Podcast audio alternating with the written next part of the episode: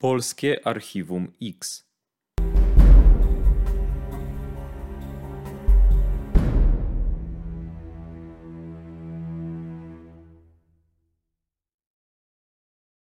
Siedemnasty grudnia 2003 roku, godzina trzecia dwadzieścia. Las Witowski, 25 kilometrów od Zakopanego. Radiowóz Straży Granicznej. Rozmowa dwóch strażników. Ale zamieć, a według prognoz miało tylko pruszyć śniegiem. Tak, coraz rzadziej te prognozy pogodowe sprawdzają się. Ale w sumie dobrze, że pada. Przyjadą turyści i zostawią u nas dudki. No tak, ale dzisiaj to chyba nie złapiemy żadnego kłusownika. Kto by w taką noc o zwierzynie myślał i opuszczał ciepłą chałupę? No, ale zbliżają się święta, a na stół trzeba coś dać, tak więc... Ty, popatrz w lewo, jedzie jakiś Matis.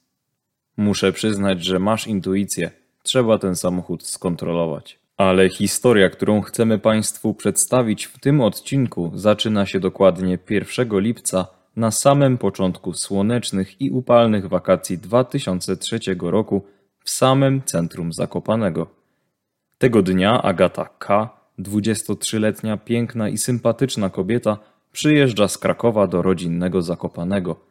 W Krakowie Agata studiuje architekturę na Politechnice. Uwielbia to miasto, jego klimat i zabytki i najchętniej zamieszkałaby tu na stałe. Ale w wakacje zazwyczaj, przynajmniej na kilka tygodni, pojawia się w Zakopanem. Tutaj przy ulicy Kościuszki, nieopodal samych Krupówek, z dwójką młodszych od niej o dwa lata braci bliźniaków, Krzysztofem i Norbertem, odziedziczyła po dziadkach, rodzicach mamy, trzypiętrową kamienicę. Duża kamienica w centrum Zakopanego to fortuna. Agata i jej bracia od trzech lat wynajmują turystom lokale mieszczące się na dwóch pierwszych piętrach. Na trzecim piętrze kamienicy swoje pokoje ma Agata, jej bracia i ich matka.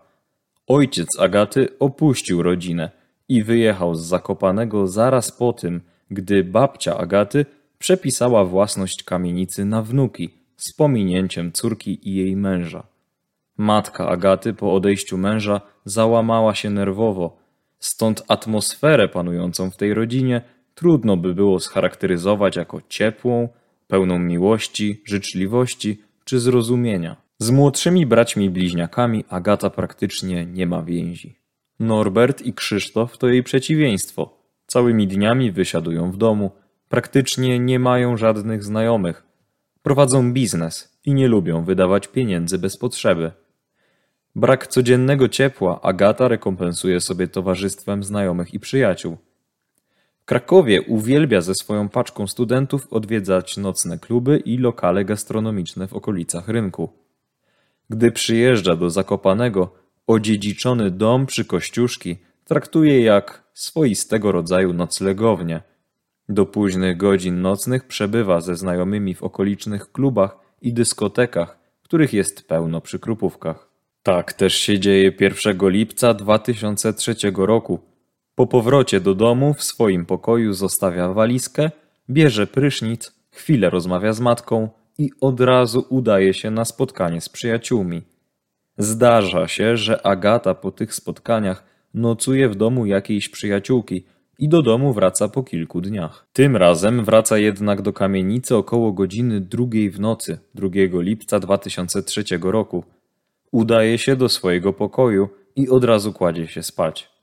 Matka Agaty o godzinie 11 wychodzi z psem na półgodzinny spacer. Jest przekonana, że córka śpi w swoim pokoju. Po powrocie do domu okazuje się, że Agaty nie ma w kamienicy, a drzwi jej pokoju są zamknięte.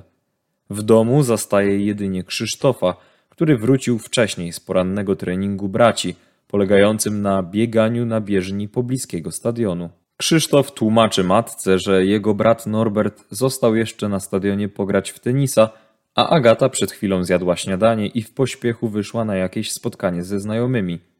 Agata w kamienicy przy ulicy Kościuszki w Zakopanem nie pojawia się przez następne dni. Kobieta nie posiada telefonu komórkowego, stąd nie ma z nią żadnego kontaktu. W niedzielę 13 lipca, zaniepokojona dłuższą nieobecnością córki, jej mama postanawia z pomocą syna Krzysztofa wyważyć drzwi do jej pokoju.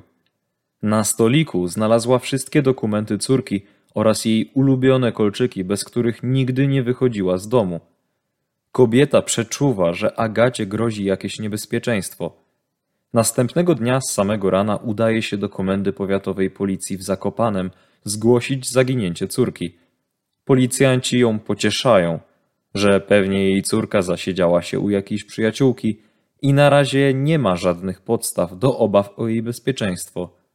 Kobieta jednak czuje, że sprawa jest poważna i nie można jej bagatelizować. We własnym zakresie, nie czekając na wynik działań policji, drukuje i rozwiesza po całym Zakopanem plakaty ze zdjęciem zaginionej córki.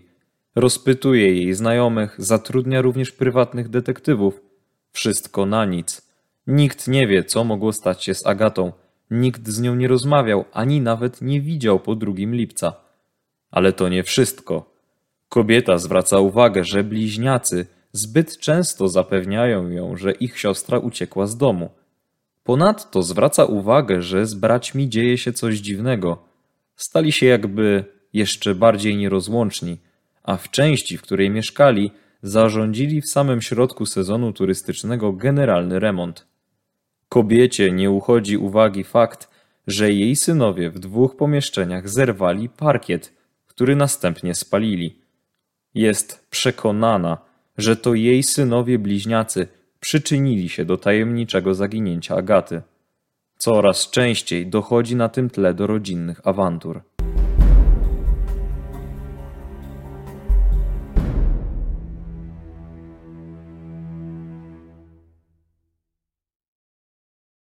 Pod koniec lipca 2003 roku Krzysztof i Norbert, współwłaściciele kamienicy, nakazują matce opuścić dom pod pretekstem remontu. Kobieta jednak nie odpuszcza. Praktycznie codziennie rozmawia, czy to telefonicznie, czy osobiście, z policjantem prowadzącym sprawę poszukiwawczą jej córki. Jej upór i nieustępliwość przynoszą skutek. Na początku sierpnia 2003 roku policjanci z Zakopanego pojawiają się w Wydziale Kryminalnym Komendy Wojewódzkiej Policji w Krakowie, a dokładnie w pierwszym w Polsce zespole Archiwum X. Analizę sprawy dotyczącą zaginięcia Agaty K. osobiście przeprowadza Bogdan. Zwraca uwagę na zdobyte przez zakopiańskich funkcjonariuszy policji informacje, jakoby Agata K. na początku lipca 2003 roku w jednym z zakopiańskich lokali miała poznać Krystiana Z., barona narkotykowego z Wielkopolski i w jego towarzystwie wyjechać na teren Słowacji. Te informacje nie współgrają jednak z ustalonymi w toku sprawy poszukiwawczej przyzwyczajeniami Agaty. Kobieta zazwyczaj nie zawiera znajomości z obcymi, a już na pewno nie odważyłaby się z nieznajomym gdzieś wyjechać. Bogdan we wnioskach z analizy stwierdza, że zaginięcie Agaty K. jest kryminologicznym przypadkiem ciemnej liczby zabójstw popełnianych w Polsce i podziela opinię matki zaginionej, że zabójstwa Agaty K dopuścili się jej bracia bliźniacy, dodając, że zabójstwo zostało popełnione na tle majątkowym. Rozpytani w sprawie znajomi Agaty nie kryli przed policją swojej wiedzy na temat konfliktu zaginionej z jej braćmi. Jeden z nich, Andrzej, który od lat przyjaźnił się z Agatą, podał, że Agata wielokrotnie mu się żaliła, że jej bracia przejęli całkowitą kontrolę nad kamienicą i pieniędzmi, które przynosiły wynajmowane pokoje. Agata, jak relacjonował Andrzej, domagała się od rodzeństwa tylko swojej części. To było jakieś 4000 złotych miesięcznie. Tyle chciała, bo nie miała za co studiować. Justyna, przyjaciółka Agaty, rozpytana w sprawie poszukiwawczej, stwierdziła: Bracia nie chcieli jej oddawać należnych pieniędzy. Z relacji Agaty wiem, że notorycznie dochodziło do awantur. Pamiętam, że podczas mojej wizyty u Agaty byłam mimowolnym świadkiem jednej z nich. Spałam w pokoju u Agaty i nagle obudziły mnie wrzaski. Po chwili wpadła Agata z płaczem i powiedziała: Widzisz, jacy oni są. Inna koleżanka zaginionej z Zakopanego podała, że była świadkiem, jak bracia grozili Agacie. Kobieta dodała, że nie były to konkretne groźby pozbawienia życia, ale słowa, które robiły na Agacie duże wrażenie. Sprawiały, że Agata bardzo się ich bała. Opinię znajomych Agaty potwierdziła również matka zaginionej, która podała ponadto, że w ostatnich latach dochodziło do niechęci, a później jawnej nienawiści między Norbertem i Krzysztofem a Agatą. Matka wielokrotnie była świadkiem psychicznego i fizycznego maltretowania córki. Ale obranie właściwego kierunku wykrywczego to dopiero połowa sukcesu. Zbrodnie trzeba udowodnić, a nie jest to łatwy proces, zwłaszcza w przypadku kryminologicznej kategorii ciemnej liczby zabójstw. Bogdan w swojej analizie zwrócił uwagę, że Krzysztof i Norbert to bliźniacy jednojajowi. Bliźnięta jednojajowe z racji posiadania tego samego materiału genetycznego mają w większości przypadków tę samą płeć. Co więcej, wyglądają one praktycznie identycznie. Dopiero ich rozwój po urodzeniu oraz wpływ środowiska czy otoczenia kształtuje cechy, którymi dzieci mogą się od siebie różnić w przyszłości. Bliźniaki doskonale się ze sobą czują, dobrze się rozumieją, potrafią się ze sobą bawić i nie potrzebują do tego towarzystwa innych dzieci. Ich więź jest zdecydowanie silniejsza niż w przypadku bliźniąt dwujajowych.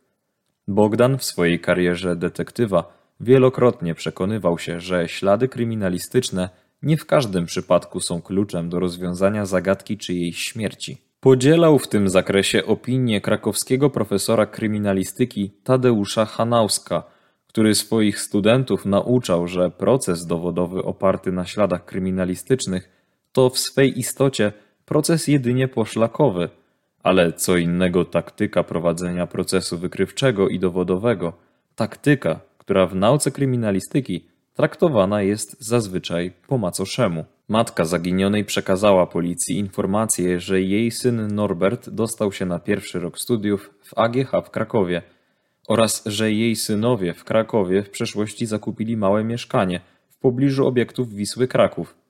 Mieszkanie to wynajmowali studentom, ale teraz od października 2003 roku ma w nim zamieszkać Norbert. Bogdan zawnioskował w analizie, że jakiekolwiek czynności procesowe z udziałem braci zaginionej powinny być przeprowadzone w momencie, gdy bracia się rozłączą, a więc po 1 października 2003 roku.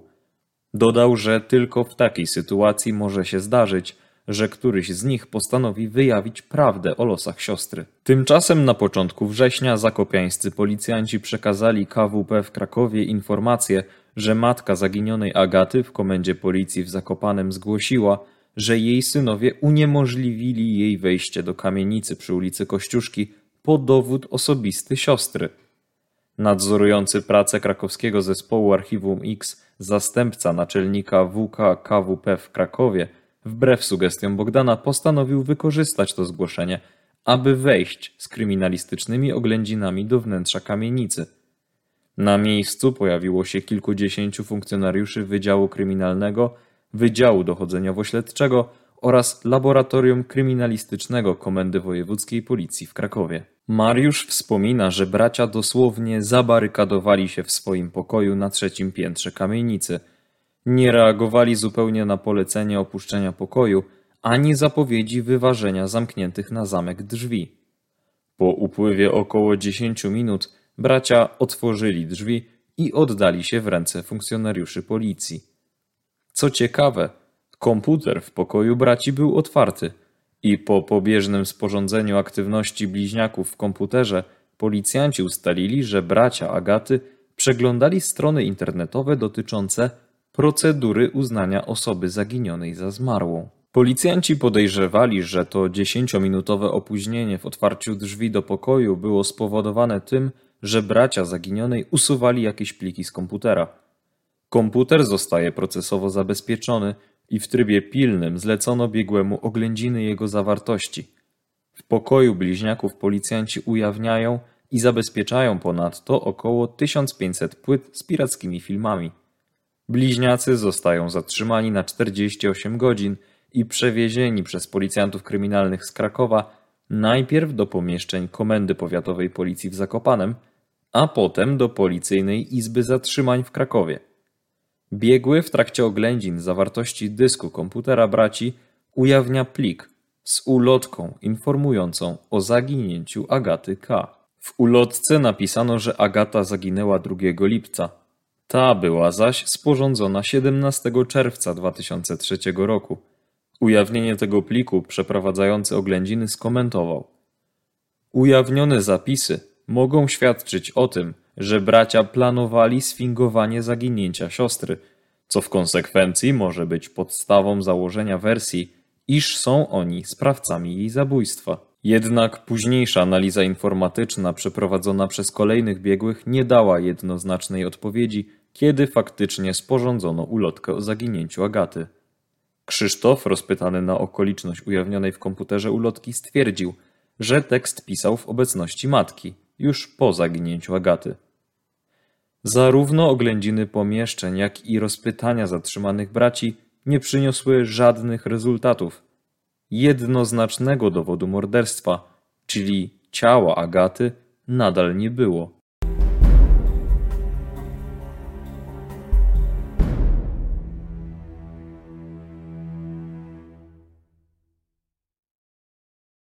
Bracia zostają wypuszczeni na wolność. Od razu składają w komendzie powiatowej policji w Zakopanem zażalenie na zatrzymanie.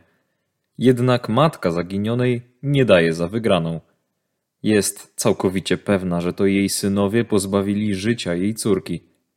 Zrozpaczona kobieta zatrudnia detektywa Rutkowskiego. Sięga również po pomoc jasnowidzów. W swoim grudniowym wydaniu tygodnik podhalański informuje, że do Zakopanego ma przyjechać jasnowic Krzysztof Jackowski, aby wskazać miejsce ukrycia zwłok Agaty K. 17 grudnia 2003 roku Bogdan i Mariusz jadą radiowozem do Radłowa wykonywać kolejne czynności w sprawie zabójstwa Joanny Matiaszek, uznanej za zaginioną z dniem 1 listopada 2000 roku w miejscowości Niwka.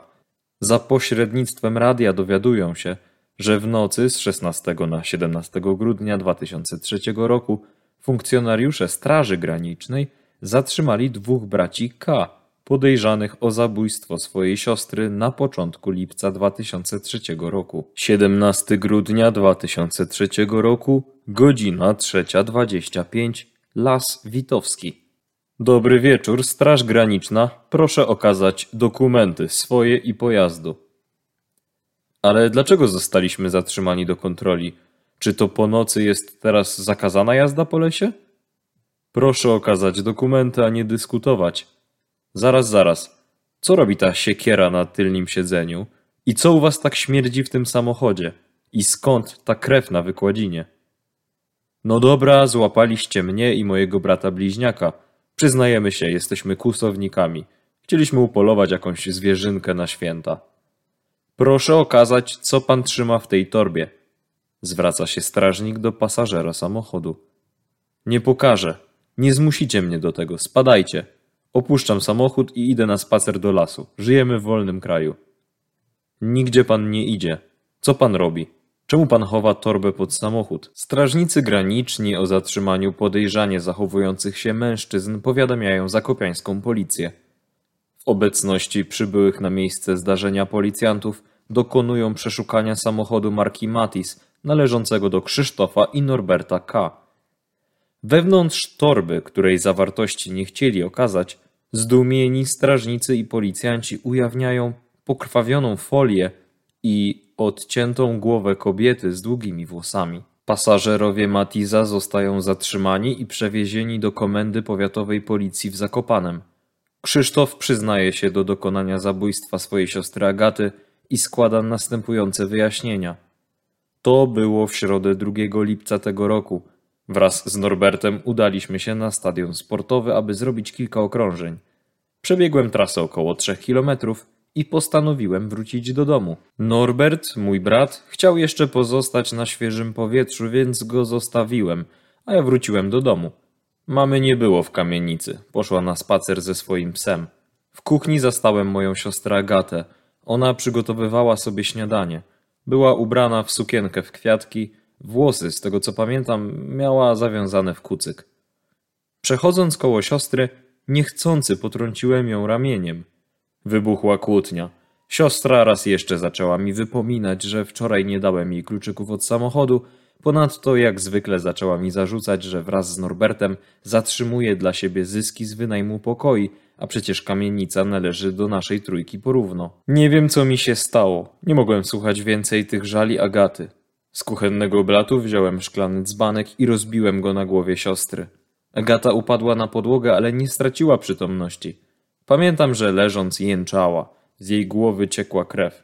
Odwróciłem ją na brzuch, usiadłem na niej okrakiem, na głowę siostry założyłem foliową torbę i trzymałem ją do czasu, aż Agata przestała się ruszać.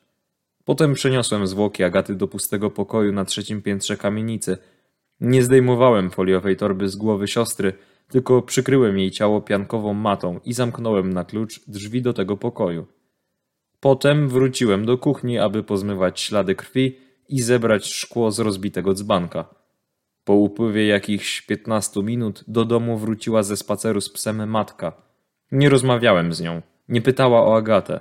Chwilę później ze stadionu wrócił też Norbert. Wieczorem tego dnia około godziny 18, gdy moja matka wyszła na kurs komputerowy, postanowiłem przyznać się bratu, że zabiłem Agatę. Norbert zdębiał. Chciał iść na policję, ale przekonałem go, że trzeba ukryć zwłoki naszej siostry i poprosiłem go o pomoc. Razem poszliśmy do pokoju, gdzie schowałem zwłoki siostry.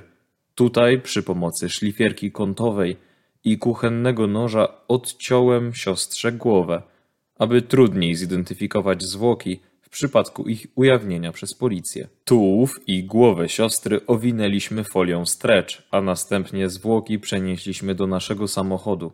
Wzięliśmy ze sobą szpadel, motykę i siekierę i pojechaliśmy do Brzeziny.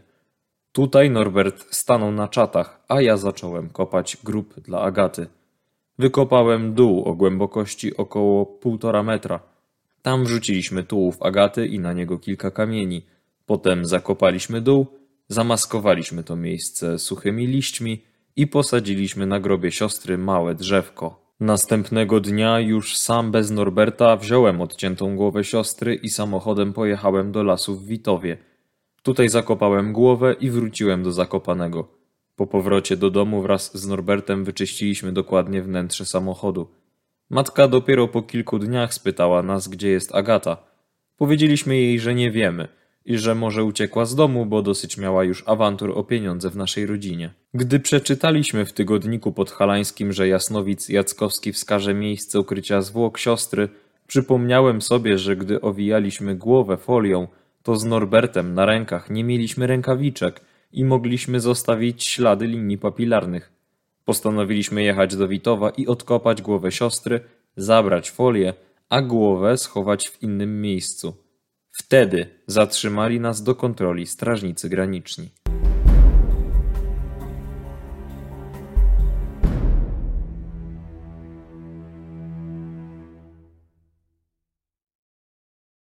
Osiemnastego grudnia w ogromnym śniegu śledczy pojechali wraz z zatrzymanymi braćmi do Brzezin.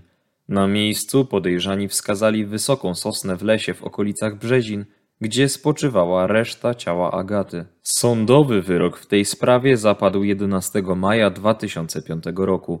Krzysztof za zabójstwo siostry został skazany na 15 lat kary pozbawienia wolności, a o warunkowe zwolnienie mógł starać się dopiero po 10 latach od zatrzymania. Norbert dostał 4 lata za pomoc w zacieraniu śladów. Takiego wyroku domagała się prokuratura. Pomocnik wyszedł na wolność półtora roku przed końcem kary i w tym miejscu moglibyśmy zakończyć dzisiejszą historię, ale jednak ma ona ciąg dalszy. Po tymczasowym aresztowaniu bliźniaków ich matka złożyła przeciwko nim pozew o uznanie ich za niegodnych dziedziczenia. Nie chciała dopuścić do tego, by otrzymali spadek po siostrze, którą zabili. Sąd wydaje wyrok, w którym uznaje bliźniaków za niegodnych, a jedna trzecia kamienicy należącej się Agacie ma zostać przyznana matce. Bracia odwołują się od tej decyzji, lecz nim sąd rozpatrzy apelację, matka wycofuje pozew. Sąd uznaje za niegodnego dziedziczenia jedynie Krzysztofa. Według aktualnych zapisów Księgi Wieczystej Właścicielami kamienicy są w jednej trzeciej Norbert, Krzysztof i ich matka. Norbert po odbyciu trzech lat kary pozbawienia wolności wychodzi na wolność i wraca do Zakopanego. W 2010 roku ponownie rejestruje działalność gospodarczą polegającą na wynajmie turystom lokali w kamienicy, w której jego brat bliźniak zamordował ich siostrę. Krzysztof w 2017 roku dołącza do biznesu po 12 latach spędzonych w więzieniu. Robi to nieoficjalnie, bo jego wyrok jeszcze nie uległ zatarciu. W Zakopanem nie jest tajemnicą, że to on sprząta pokoje po gościach. Krzysztof miał przebywać w więzieniu do grudnia 2018 roku.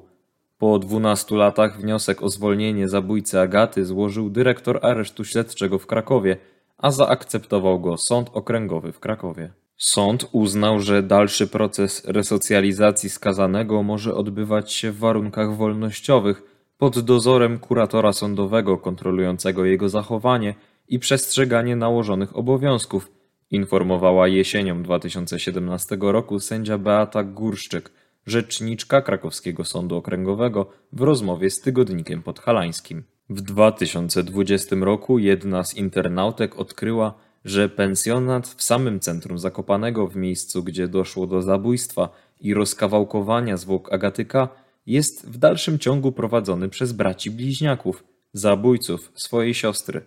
Kobieta postanowiła zaapelować do internautów, by omijali, jak to nazwała, pensjonat u morderców. W sieci wybuchła burza. Część osób nie kryła swojego oburzenia i uznała, że spędzanie wolnego czasu w kamienicy, w której doszło do morderstwa, to coś dziwnego i niemoralnego.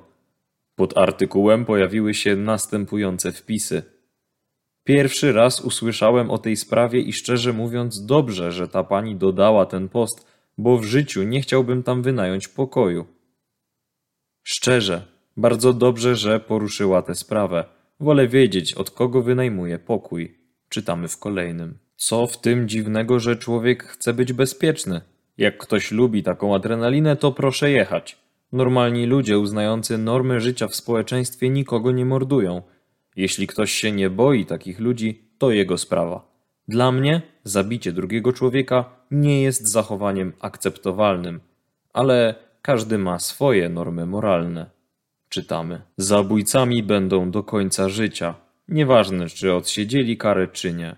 Poza tym, niech pan powie szczerze, czy chciałby pan nocować z rodziną w pokoju, w którym dokonano morderstwa i obcięto komuś głowę? Poza tym, mieć tych oprawców nad swoją głową, oka bym nie zmrużyła. Czytamy w kolejnym wpisie. Z drugiej strony była też spora liczba osób, którzy uważali całą dyskusję za przysłowiową burzę w szklance wody. Przypominali, że do zabójstwa doszło 17 lat temu, a jego sprawcy odpokutowali już winę. Sporo osób zauważyło w tej internetowej dyskusji, że obiekt, który prowadzą bracia, jest wystawiony na portalu booking.com i ma tam raczej dobre opinie, średnią 8,4 na 10 możliwych. W opiniach pozostawionych przez gości bardzo często pojawia się stwierdzenie, że najbardziej podobał się im personel. Zawsze uśmiechnięty, miły i pomocny.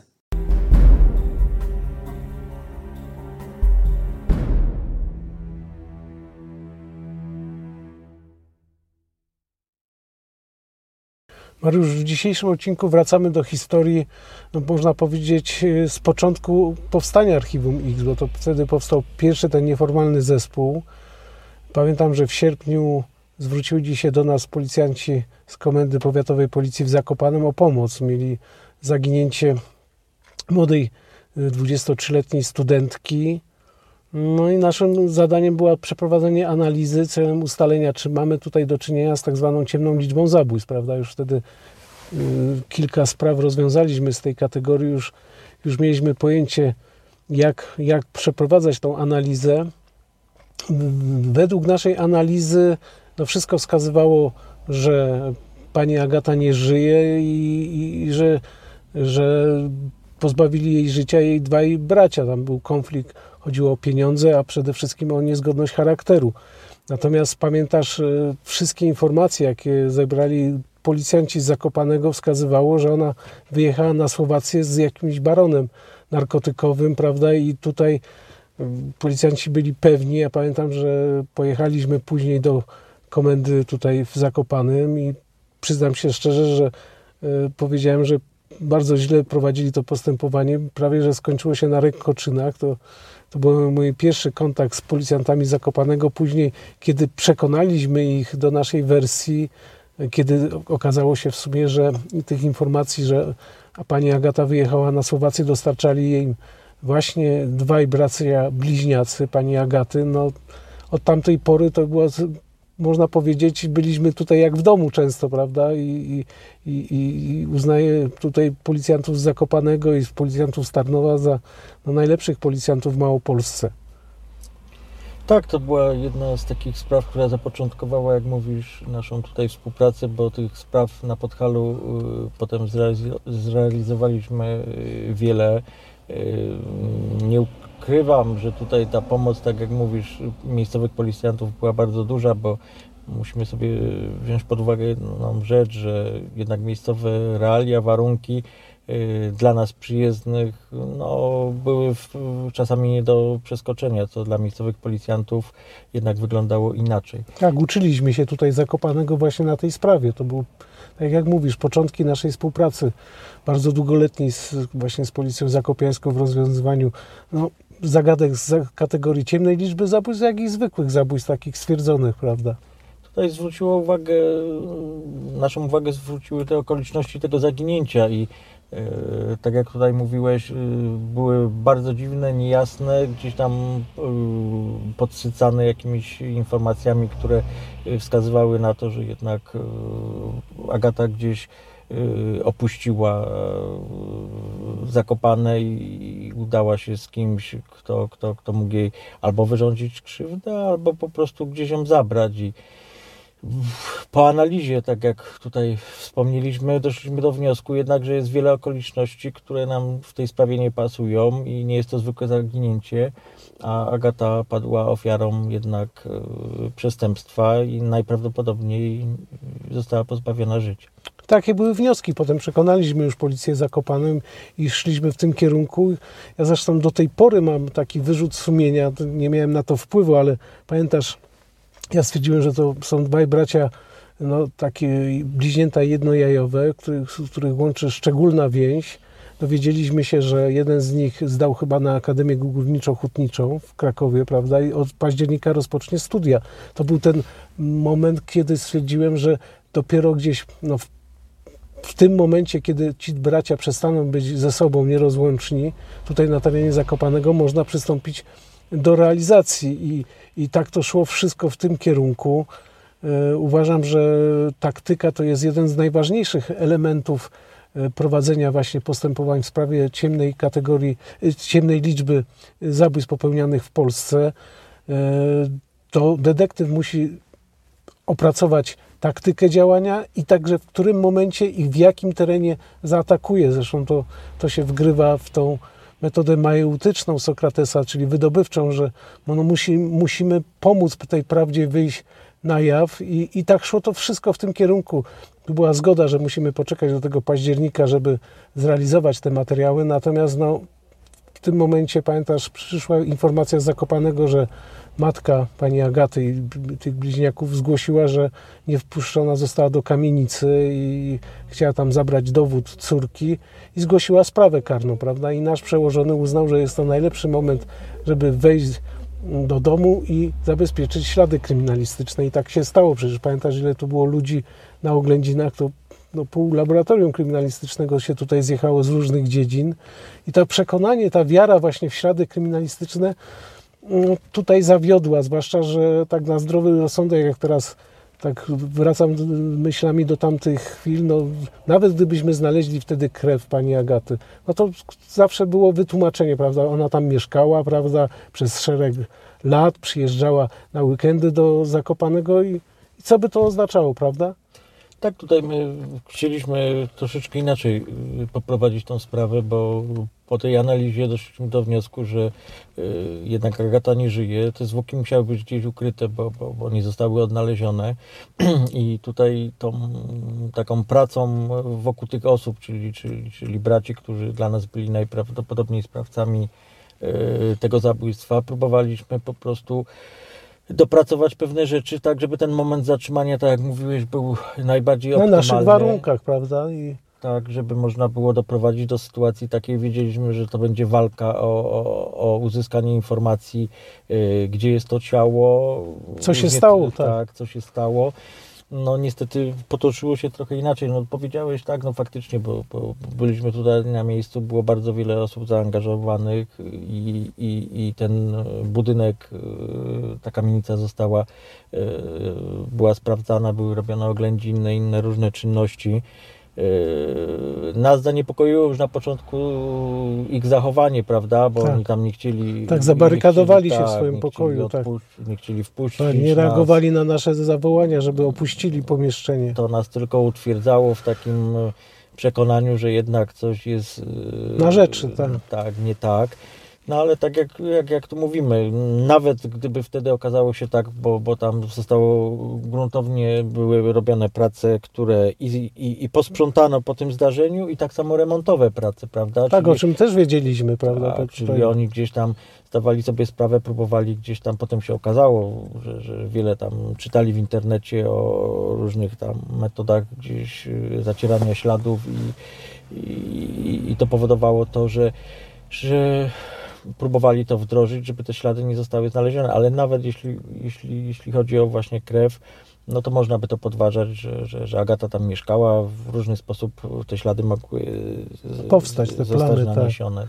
Natomiast pamiętam drugi moment taki dla mnie ważny w tej sprawie. Pamiętam, prze- przewieźliśmy, po, w końcu nam otworzyli y, drzwi do pokoju, już mieliśmy wyważać y, i, i wtedy mogliśmy ich rozdzielić i w dwóch różnych pomieszczeniach komendy by byli przesłuchiwani. Ja przesłuchiwałem jednego z nich i no, jako detektyw wielokrotnie to odczuwałem. Pamiętam, że był już taki moment, on w pewnym momencie przestał zaprzeczać mi, y, zaczął się zastanawiać, zaczął płakać. Już czułem, że będzie ten moment, to był moment, gdzie już ta prawda wyszłaby na, na świat. Już byłem pewny, że jeszcze sekundy dzieliły od tego, że ten człowiek się zdecyduje wyjawić prawdę o losach siostry. I w tym momencie zapukał kolega nasz z Wydziału Kryminalnego, który się chciał coś mnie dopytać, bo myśmy tą sprawą się od początku zajmowaliśmy i znaliśmy y, materiały sprawy i on się ocząsnął po prostu. W tym momencie on się zmienił całkowicie, przestał płakać, już z powrotem zaczął zaprzeczać wszystkiemu. No i tak trwało to do końca. Potem pamiętam, że przewieźliśmy ich do, mm, do pomieszczeń Komendy Wojewódzkiej Policji w Krakowie. Jeszcze raz był moment, jeszcze rozmawialiśmy z nim, kiedy już wracaliśmy potem z powrotem po zatrzymaniu, po, tym, po tej nocy, której spędził w areszcie. Była rozmowa z nim i on w pewnym momencie poprosił, że musi wyjść, bo wy, wymiotował z nerwów. Pamiętasz ten motyw? Tak, to był motyw No. taki, że w pewnym momencie on się załamał i i jak gdyby my zatrzymaliśmy nawet samochód wtedy Tak, i, no. I w tym momencie był taki moment, że, że wydawało się, że jednak to, to go przerosło Tak. i, i, i, powie, co się wydarzyło. No, Tak, bo on już przestał też zaprzeczać, prawda, też był, no ale zwymiotował i, i po, Tutaj też bardzo interesujące było to, bo uzyskaliśmy informację, o czym wcześniej mówiłeś, że jeden z nich przygotowując się jak gdyby do tego, że miał podjąć studia, e, oni posiadali nieruchomość w Krakowie, mieszkanie, gdzie, gdzie oczywiście ustaliliśmy te okoliczności, y, miejsce tego mieszkania i były przeprowadzone tam też czynności y, na miejscu. Przeszukanie było, przeszukanie, tak. Ja no. nie uczestniczyłem w tym. No, okazało się, bo tak jak tutaj wcześniej rozmawialiśmy, że jak gdyby tam głównym, e, głównym Motywem. motywem był jednak motyw finansowy i, i wtedy ich ja... skąpstwo, ich chciwość, prawda? Tak, ja do końca nie mogłem zrozumieć, bo oni tam się wyrażali właśnie, że Agata wydawała pieniądze, że Tak. kupowała sobie jakieś tam kosmetyki, rzeczy. Ja wtedy nie mogłem za bardzo pojąć, że, że, że mając tego rodzaju, jak na tamte czasy, e, gdzieś tam środki finansowe, które wiązały się z wynajmowaniem jakichś tam lokali, bo te środki gdzieś tam zostały zabezpieczone też podczas tych czynności.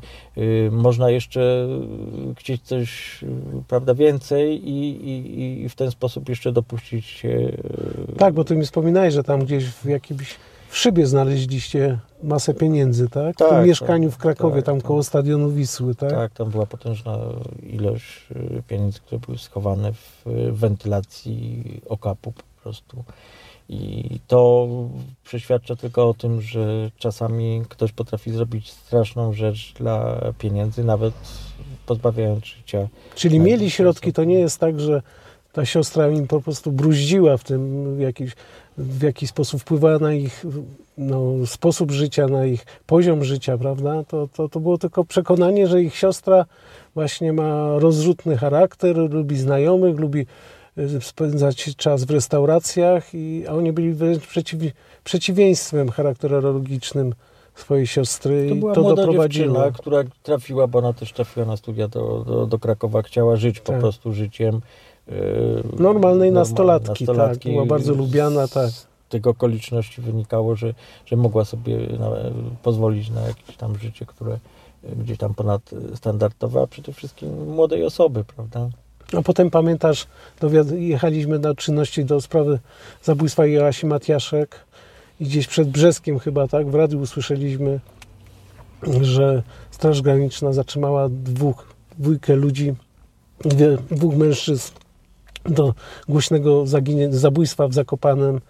No i potem po powrocie do Komendy Wojewódzkiej Policji dowiedzieliśmy się już o tych szczegółach, prawda, tego wszystkiego i tak, takie to było dla nas takim podsumowaniem, To prawda? dla nas też, tak jak rozmawialiśmy, zwróciła uwagę jeszcze kolejna rzecz, prawda, bo oni zostali, tak jak mówisz, zatrzymani przez y, Straż Graniczną w nocy, bo poruszali się samochodem na krakowskich numerach rejestracyjnych, który był zarejestrowany. Kupili ten samochód, jak gdyby na siebie specjalnie i ten samochód wzbudził uwagę strażników z uwagi na przemyt y, osób albo różnych Albo towarów kusownictwo, tam, bo tam bardziej kusownictwo, kusownictwo y, którzy y, te patrole jednak były wyczulone, co robi auto o tej porze y, z takimi numerami rejestracyjnymi. I ta przebiegłość y, być może też ich zgubiła i doprowadziła do tego, że zostali zatrzymani i w trakcie kontroli y, bagażu odkryto no, niesamowitą rzecz, prawda?